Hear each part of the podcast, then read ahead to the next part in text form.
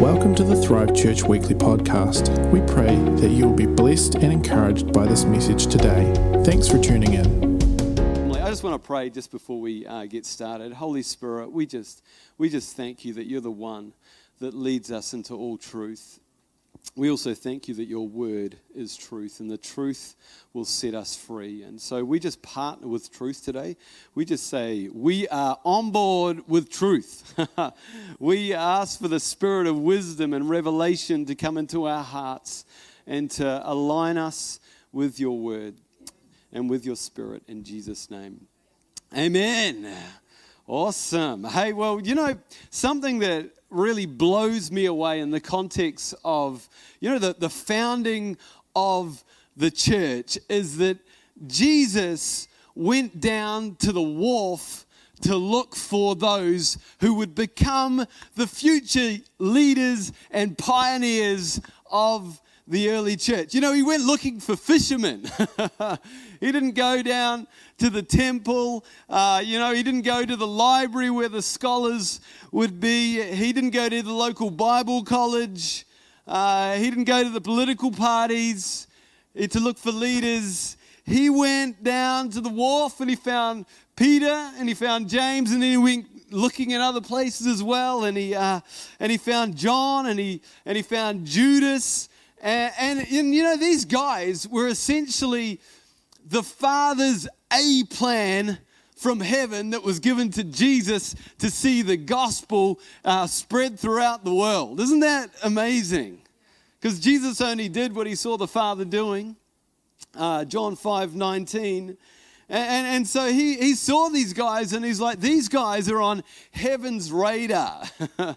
and they weren't like the, the, the brightest necessarily. Maybe some of them were pretty clever but they, I don't think they were the brightest. You know, the best with money. They weren't the top scholars or the best sports people. They were just a group of guys that were just trying to make a buck in life and, and do life well, I guess, you know. And, and you think of Peter, he was like the disciple. Uh, and, that most of us, you know, can identify with. I think, you know, I can really identify with Peter when you look at his life. One minute he was walking on water by faith, the next minute he is sinking in doubt. He was impulsive, he was emotional, um, he denied Jesus. So, you know, he had a track record. But, you know, after the resurrection of Christ, what it became of Peter, he became a bold evangelist, he became a missionary, and he became one of the greatest leaders in the early church. Come on, Peter. We salute you, Peter. Just in three years, those who were closest to Jesus created incredible momentum because they were close to Jesus. And as he discipled these guys over three years, they became world changers. I want to just remind you today that we are part of the greatest story in the history of the universe. How about you turn to your neighbor and just say, Welcome to the greatest story in the history of the universe? Did you know? This is a, a story about a family that, that carries a dream and the power to change the world through the gospel of Jesus Christ. I've got my paint can here today, carefully selecting a red can in honor of the latest government. No, not really. I just grabbed it, just happened to be red. But it's also, you know, symbolic of the blood of Jesus. So if you're feeling that spirit of offense come around, you just remind yourself Jesus' blood. You know, if you leave a, um, a can of paint on a shelf for, you know, a month, two months, three months, four months, you know, I don't know if you've ever opened a can, but you'll notice the ingredients of the can of paint, they've all begun to separate. And sometimes you can open the can up and you can look at it and, and you're actually not sure what the color is anymore because, you know, it's all separated out. But you know, when the, when the can is stirred, when the paint's stirred up again, it becomes that original color, that the original intent of that paint can is in there and you can see it. You can see it again. I simply want to remind you today is that Christians are not meant to be like a can of paint that stays on a shelf. You know, if we do, we're going to lose one of the most simple purposes of our faith. And that is, is that we are meant to bring color to the world around us. We're meant to bring the color of transformation.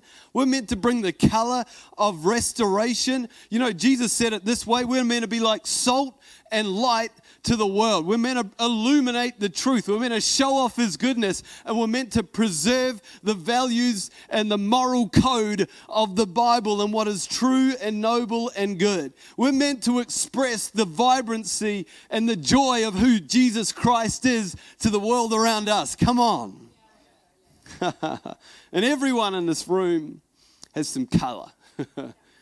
everyone in this room has some color to add to your family, to your neighbors, to your friends, to your work, to your workplace. And I know it's really easy to disqualify ourselves, isn't it? Because the spirit of condemnation is always there. We're like, well, you know, I could never, I could never teach the word of God. I'm, I don't know the Bible well enough. I, I, I could never, you know, I couldn't help it with youth ministry. I can't even relate to young people, for goodness sake. Man, my finances, they're in such disorder. I could, I'm disqualified from, from helping anyone. I want to remind you today that no matter what disqualifications you think you have, you're, you're always qualified to share hope. You're always qualified to smile. Perhaps you're even qualified to cook a meal to help someone out, you know, who needs a meal. You know, these guys here. Popped round to the Chessums last night with some food as they came back with a whole lot of boxes of domino pizzas. Too late. maybe, maybe you qualified. Oh, you could be qualified to help out on the host team here at Thrive. Yeah. Come on. what else? You, you could be qualified. You could, you could help out tidy someone's garden up. You could visit a lonely neighbor. You know, all of us have got some color, the color of the gospel, to bring to the world around us. You know, one of the primary roles of fathers or of parent figures, mothers, is, is that of a guide. And we have a world around us, and you have a church around you that is in need of examples of what godly men and women look like, and how godly men and women do stuff, how they solve problems. We all need fathers and mothers in our world. Everyone needs someone to help navigate the issues of life. And the book of Genesis right in the first few chapters, it shows this relational precedent that God the Father set in the garden. And it was between the Father and his children, Adam and Eve. You know, what did God put in the garden? God didn't put a throne in the garden, He didn't put His throne in the garden. He didn't put his throne on the garden so he could sit on his throne with his arms folded and, and he could watch Adam and, he could, they could bow down to him. He could watch him on his, you know, his lofty place. He didn't put a throne in the garden. He put paths in the garden. He put paths in the garden so he could walk with his children in the cool of the day, so that they could be in the garden together, so they could go on journeys together, so they could talk about, you know, what the world was going to look like together. And I am not diluting the fact that Jesus is our Lord and Savior. And let the fire, you know, touch our hearts. May He refine us, may He purify us, as we sang about this morning. You know, and heaven is not a democracy, it's not a democratic state, it's a kingship. But God causes his kingdom to happen through the church and through into places of influence in the context of family, in the context of relationships. And I love the story of Rahab the prostitute who was saved from a city that was going to be destroyed. And if I'll just bring you up to speed with this city, if you don't, if you haven't heard of Rahab, the background is is that you know um, Joshua had sent spies into Jericho that was going to be destroyed. and overtaken. It was the part of the promised land.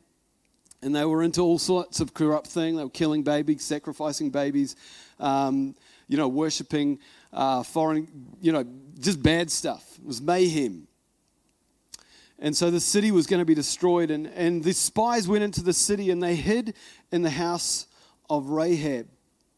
And Rahab's quick thinking, she kept them safe while these spies surveyed the city. And in return, she, she asked that her family would be spared from death. And so the spies guaranteed her safety. And as long as her family hid with her in her room, and she actually, and, and she had to have a scarlet cord. You know, that was her color, wasn't it? She brought some color. She had to have a scarlet cord from her window so that so they would know that she was there and they would be kept safe. And so the city of uh, Jericho was taken, and, and then Rahab and her family were saved. Yay! and they weren't only saved, Rahab and her family were then adopted into the lineage of the Israelite nation. And the Bible says that Rahab later became the wife of Salmon, the great grandfather or the great great grandfather of King David. His great great great grandmother was a, was a prostitute. And David, in the lineage of David, there is the ancestor of Jesus Christ. Rahab is in the ancestry of Jesus Christ. You know, everyone belongs in the family of God. There's room for everyone in the house of God. In Hebrews 11, verse 31, it says this By faith, the prostitute Rahab by faith, the prostitute Rahab, because she welcomed the spies, was not killed with those who were disobedient. See, Rahab, in the eyes of the law, had no right to be there. She had no right to be a part of the family, but by faith, she was granted her place of belonging in the family. Her trade disqualified her from holiness, but by her faith, Everyone has a measure of faith. I want to tell you, your measure of faith is enough to be included in the family of God. Her faith created an opportunity for her to be connected with this family. So, if you're a follower of Christ, I want to tell you today that the spirit of rejection has nothing to do with your future. It has nothing to do with who you are. You know, the spirit of rejection it causes us to carry feelings of unworthiness and it partners with this orphan spirit that makes us feel unwanted. But in Christ, we have the spirit of adoption. He is the vine and we are the branches. The same lifeblood that flows through Him flows into our lives. You know, if you have the spirit of rejection operating in your lives, you might feel left out in conversations. You might feel like you're always an observer here at Thrive, unable to interact. You might feel like you have the need to prove yourself while at the same time feeling like you can never measure up. The spirit of rejection is ugly and it wants to isolate you. I want to tell everyone in this room today that you belong. That you belong, that because Christ Jesus was despised, rejected, hated on, taken to the cross, that He died for you, that He died for your, your rejection. Your, your rejection died with Christ so that you can be fully embraced into the bloodline of heaven, the bloodline of Father. Come on, rejection has nothing to do with your future. You know, rejection is something that I've battled with over the years a few times. This year's been difficult because there's a few people that have left the church. Just being real. I'm like, but lucky the people that came have, you know, helped me feel better as well. Not really. Still got to face the ugly. Well, not well. You have made me feel better, but I, that's not how I want to deal with deal with the issues of my heart. Man, if everyone left, that'd be a problem for me, wouldn't it? how would I deal with it then?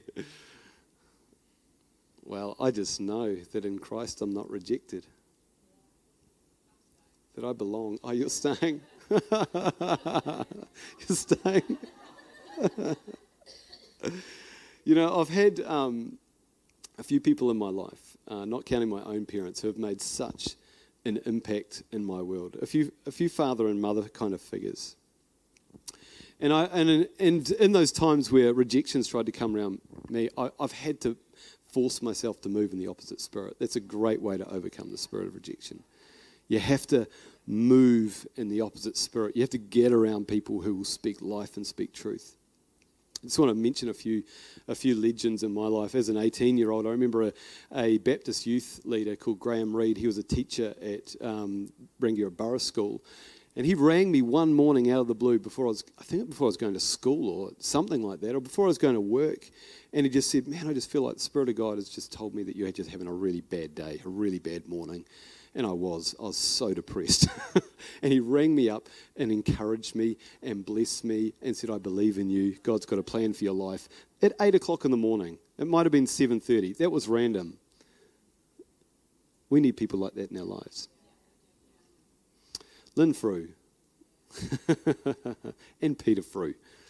Heroes in my life. People that made room uh, for me. It allowed me to fail and um, you know, up on the pulpit here with a microphone, experimented with me. yeah, like, is he all right? you know, believed in me. A guy called John Robertson, who owned the Hearing Tech uh, chain. Um, he's a, a, great man, was a part of this church about 15 years ago. And he, I was in business, and he was an incredible business mentor. And he believed in a dream that I had one day. I was crossing the road as I was praying, and I saw a large printing press in my vision, and, and I was not involved with printing. And, I, and, and the Spirit of God said to me, Hey, you're going to own a, own a printing company one day at that time. And about six years went past, and I told John about this dream. And, um, and I said, Well, you know, I don't know what to do with it. There's no printing businesses for sale. I don't, I don't even know anything about printing. Then I said, I guess I'd start with a photocopy shop, though.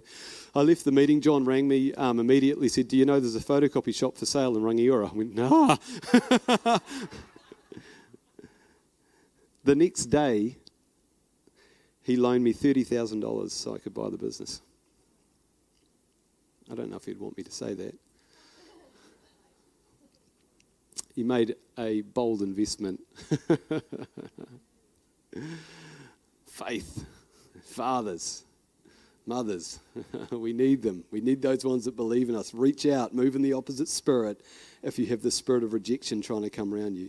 I know I am who I am because I've aligned myself with people who want to invest in my life.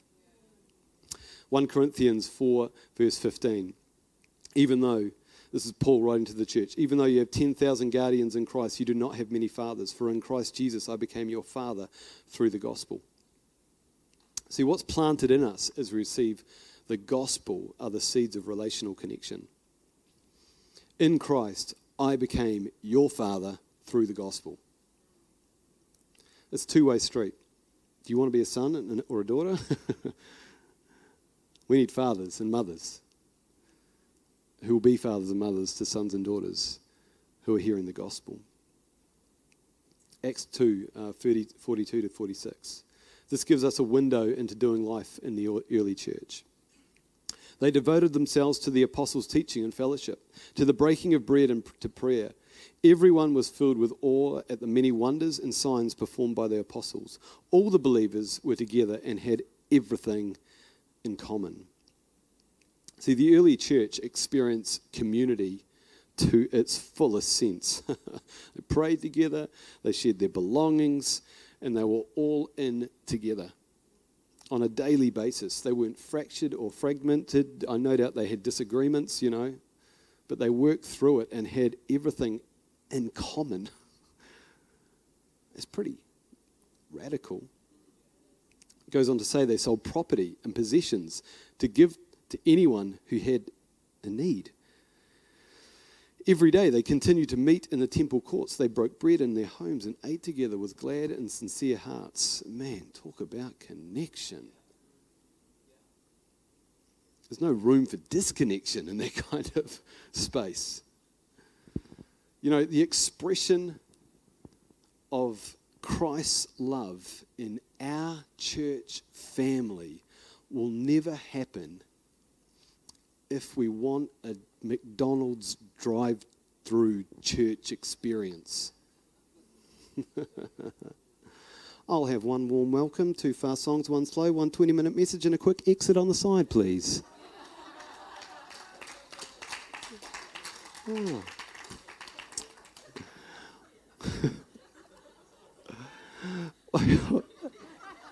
Would you like a 5% tithe discount coupon with that?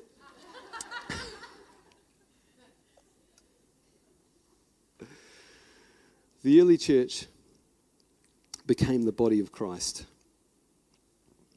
didn't they? They became the body of Christ. They became the demonstration of who Christ was. And the, and the body of Christ was evident in how these people did life, how they valued their neighbors and their friends and their, their ones who shared the common faith. It was as a family. They applied this color of generosity to those around them. They all said, I've got some. I could bring some color to this world. I could bring some color to this church as they met together, as they broke bread, as they took care of one, another need, uh, one another's needs.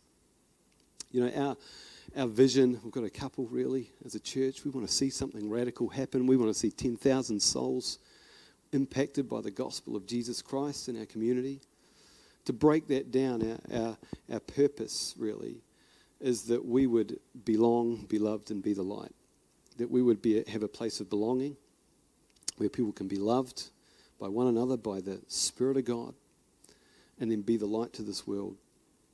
So I just want to say, you know, if you consider yourself to be a member of this church family, to be a part of our family, this is a word for you today.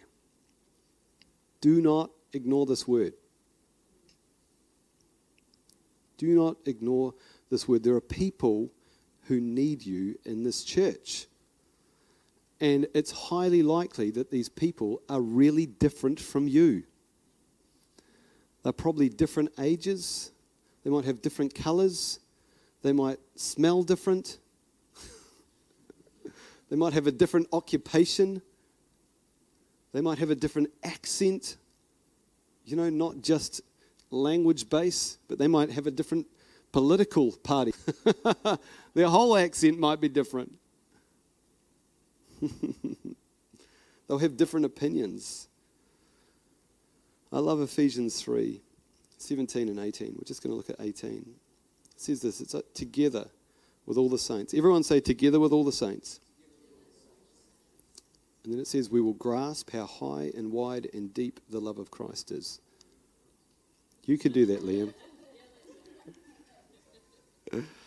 you know, there's something in here for a group of people, when I say something, the love of Christ is in here that, that can only be experienced together, that cannot be experienced apart. Thanks again for tuning in to the Thrive Church weekly podcast. Stay up to date with everything that is happening by following us on social media.